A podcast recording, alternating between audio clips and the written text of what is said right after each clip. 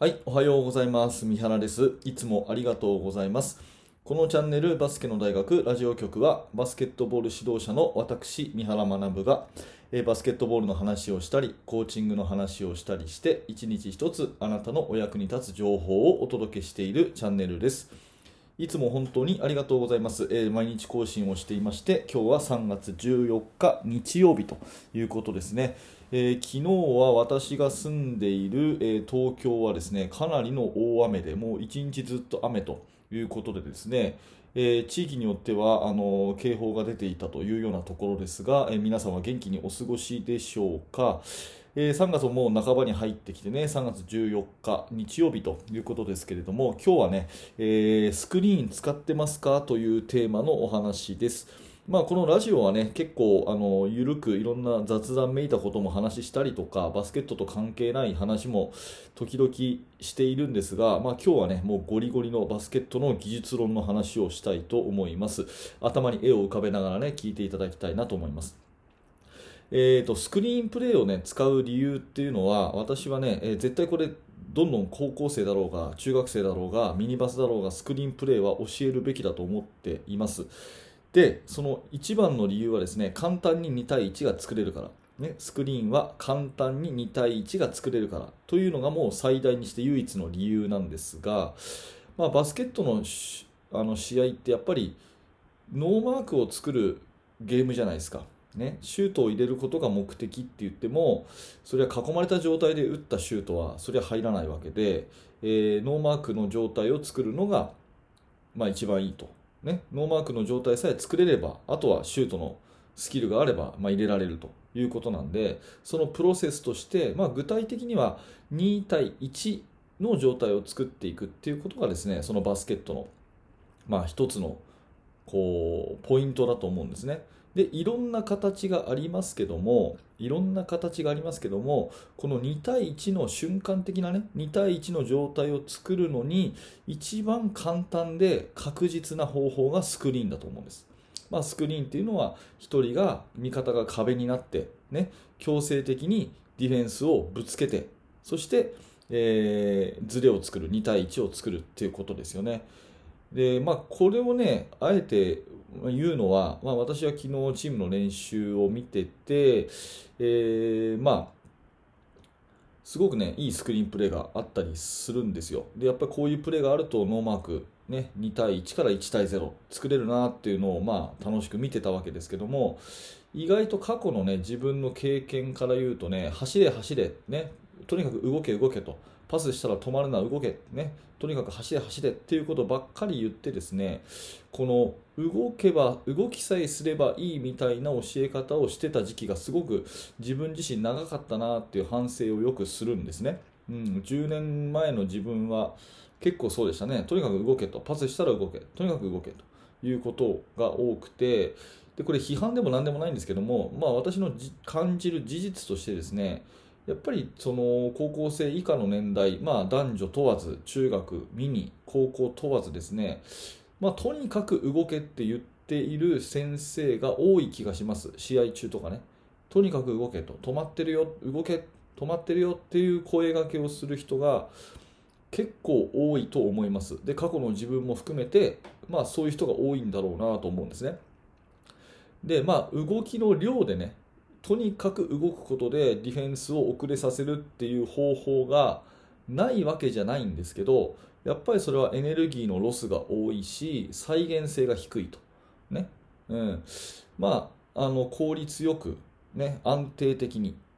プレーとして2対1を作れるのはやっぱりそれはスクリーンで壁を作ってガチッとかけてですね。で瞬間的なノーマーク2対1を作っていくっていうことをやっていくのが一番いいわけですね。うん。でえー、と過去の私の経験から言ってもやっぱりスクリーンが上手いチームが、まあ、試合に勝ってたなっていうのはすごく思います、うん。まあ、やり方はねオンボールスクリーンハンドオフオフボールいろいろやり方はあるんですけども、まあ、もっとこう総じた考え方の話をしています。で、えー、と最近、まあ、私はですねあの海外の、まあ、電子書籍というのかな、まあ、電子教材というのかな NBA をから学ぶ戦術入門みたいな、まあ、入門というか結構上級編のものなんですけど、まあ、そういうものをですね、えーインターネット上で、まあ、ちょっと高かったんですが購入して NBA のそういう戦術を勉強してるんですね、うん、でそれを見るとですねやっぱりスクリーンプレイに関するこう項目がすごく多くてその本というか電子書籍にはねすごく多くてで本当事細かにですねスクリーンに関する記述が多いんですよ。でカッティングとか、まあ、要は動きっていうところ、まあ、単体の、ね、動きっていうのはそんなに多くなくて複雑性はなくてでスクリーンに関しては本当に複雑にこうやってると。で NBA の世界ではこういうふうにやってるっていうものが学べる教材でやっぱりスクリーンというものの重要性がすっごい高いんですね。でそれ読んでて本当に勉強になるなと思いますしあの改めて NBA とか、うんまあ、トップレベルの、ね、試合を見ると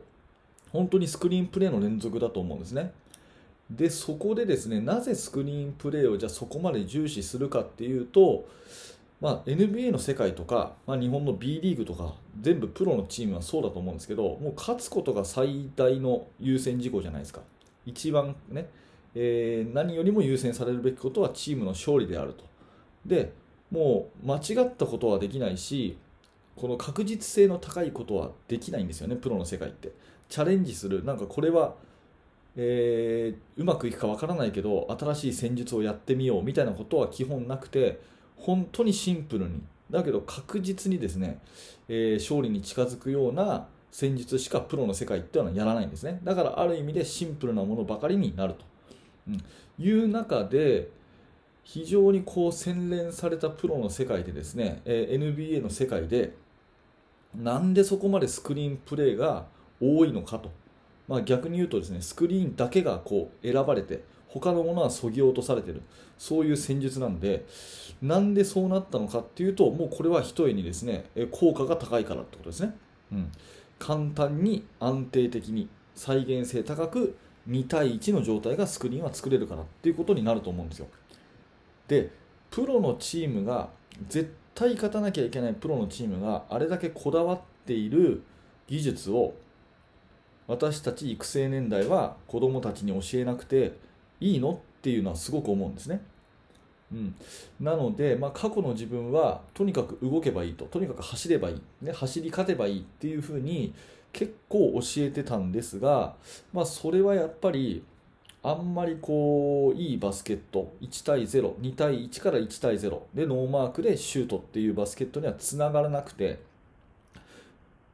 そのスクリーンプレーっていうものをちゃんとやってる時がやっぱり強いなっていうことが分かってきて今はそれをしっかりと子どもたちには伝えてるようにしてるんですね。で私のあのこれが正解かどうかじゃなくて私の過去の経験からこの方がいいなと思うっていう私の個人の考えです。で NBA とか見るとやっぱりスクリーンプレーっていうのがすごく重要視されてるのは確実性が高いからだろうな簡単に2対1が作れるからだろうなっていうふうに思ってます。であればねプロの世界があそこまで、えー、こだわってやってるもう絶対これは間違いないんだというふうに世界中がやってることを小学生とか中学生とかに教えてあげなくていいのかなっていうのは、まあ、自分の中ではいつも思ってるんで、えー、今日はねそんな、えー、ことでですね、まあ、自分の考え方スクリーン使ってますかというようなところを自問自答を込めてですねお話をさせていただきました。えー、まあ、あなたの意見もしね、えあればですねこのコメント欄とかそういうところに書き込んでいただければというふうに思いますし、何か質問、疑問あればですね、それもいつでもコメントいただければというふうに思います。はい、えー、ありがとうございました。今日のテーマはですね、スクリーン使ってますかと、使った方がいいですよ、簡単に2対1作れますからねっていう、そんなお話でございました。えー、何らかあなたのお役に立てれば嬉しく思います。はい、えー、ではですね、このチャンネルはですね、いつも毎朝7時、にですね、えー、毎日、本当に毎日更新をしております。何らかお役に立ったという方がいればですね、嬉しく思いますので、えー、高評価のボタン、それからチャンネルの登録、ポッドキャストのフォロー、ぜひぜひよろしくお願いします。あと、えー、説明欄のところにですね、無料のメルマガ講座のリンクが貼ってあります。こちら登録していただくとですね、えー、練習メニューの作り方という無料の特典教材、これをプレゼントしてますし、チーム作りについて私の方からですね、えー、あの有益な情報をお届けしてますので、ぜひ登録してみてください。はい、本日も最後までありがとうございました。それではまた。